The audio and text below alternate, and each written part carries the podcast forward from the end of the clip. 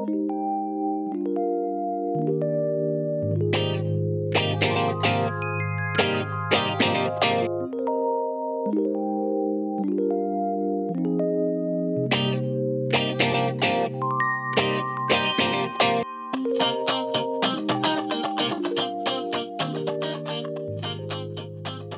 にちは。シンクミュージックです、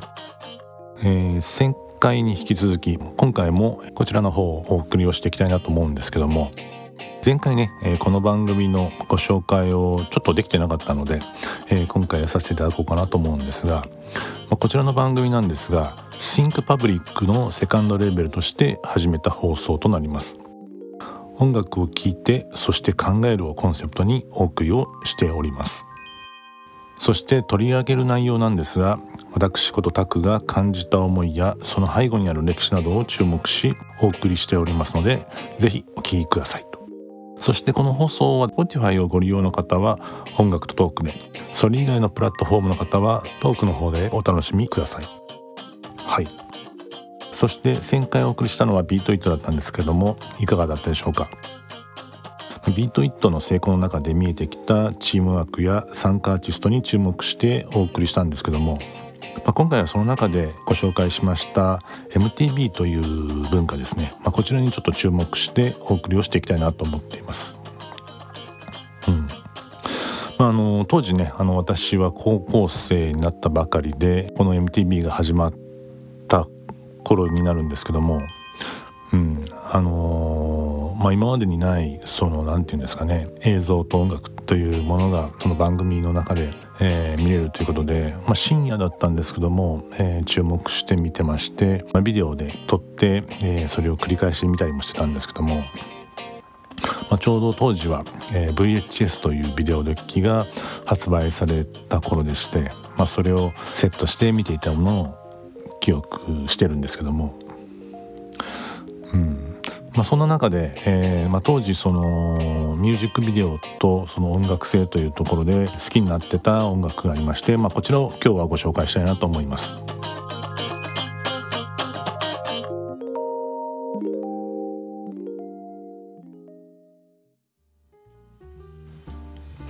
えー、今日ご紹介するのは Tears for Fears というイギリスバース地方出身の2人組のバンドなんですけども、うんえー、追加のメンバーも、えー、入ったりはしてるんですけども基本は2人組というところで構成されたバンドになってます、うん。まあ、中でも本日お送りするのは「Everybody Wants to Rule the World」まあ、こちら PV の冒頭にセスナ飛行機が離陸していくシーンがあるんですけどもそちらを、えー、覚えてるんですがうん。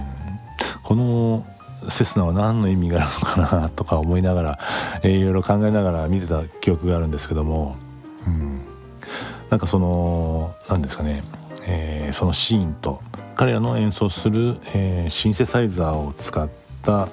えー、幻想的なサウンドと、まあ、そういったものに合わさって魅力を感じていたのかなと思うんですけどもそんな彼らなんですが1981年にデビューシングルをリリースしていまして本日お送りする「ルル・ザ・ワールド」が1985年頃に話題になった曲となっております。ちょうどこの頃、イギリスではニューウェーブというサウンドが台頭し始めた頃でして今までの弦楽器打楽器にないエレクトリックなサウンドに新鮮さを感じたのかなというところも思っております、まあ、前回お送りしたバンヘイレンはアメリカでこの頃ダイナミックなサウンドが特徴でえー、人気を博したんですけども、まあ、アメリカではこの頃ハードロックやヘビーメタルが人気となってましてイギリスでは同じエレクトロニックサウンドでも、まあ、少し繊細な音楽が人気となっておりました。そしてこのバンドの特徴である詩にもちょっと注目していきたいと思います。えー、ちょっとね何て言うんですかね哲学的な詩だなと思って見てたんですけども、まあ、ちょっとここで、えー、詩の方ですねご紹介したいなと思うんですがえー、少しだけ、えー、ちょっと読み上げますと、えー、こんなところから始まっていきます。Welcome to your life. 君の人生にようこそ。そして次のセンテンスでは Turn your back on mother nature. 母なる自然に背を向けて。Everybody wants to rule the world. 誰もが世界を支配したがっている。うん。まあ、そんなような詩になってるんですけども何でしょうね。とても20代半ばの若者の人は思えないようなちょっとスケール感も感じたりですとか哲学的な部分も感じるんですけども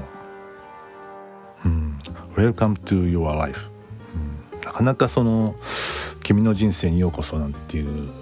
なんですかねセリフを。日常生活で口にすることないですよね。うん。でもなんかそこからぐっとなんか引き込まれていくというかなんかそんな感じもしますし、えー、ご紹介しました「Turn Your Back on Mother Nature」母なる自然に背を向けて。うんなんかそこでおなんか言ってるなと思ったところに「Everybody wants to rule the world」というところで誰もが世界を支配したがっている。うん。なんかねいろいろ聞いていくと何て言うんですかね、まあ、昨今の温暖化をはじめとする現代の生活とかの問題にも通ずるようなところもあると思いますし、うん。まあ、なんて言うんですかね。その時代を超えたようなスケール感も感じるんですけどもなんか、うん、なんて言うんですかね、まあ、この、えー、俯瞰して見てそして自分にもなんか問いかけてるようなそういう詩ってなかなかないので、うん、私はとっても好きなんですが皆さんはいかがでしょうか？というところでそろそろ曲の方のご紹介に行こうと思うんですけども、えー、それではお送りをしたいと思います。Tears for Fears で Everybody wants to rule the world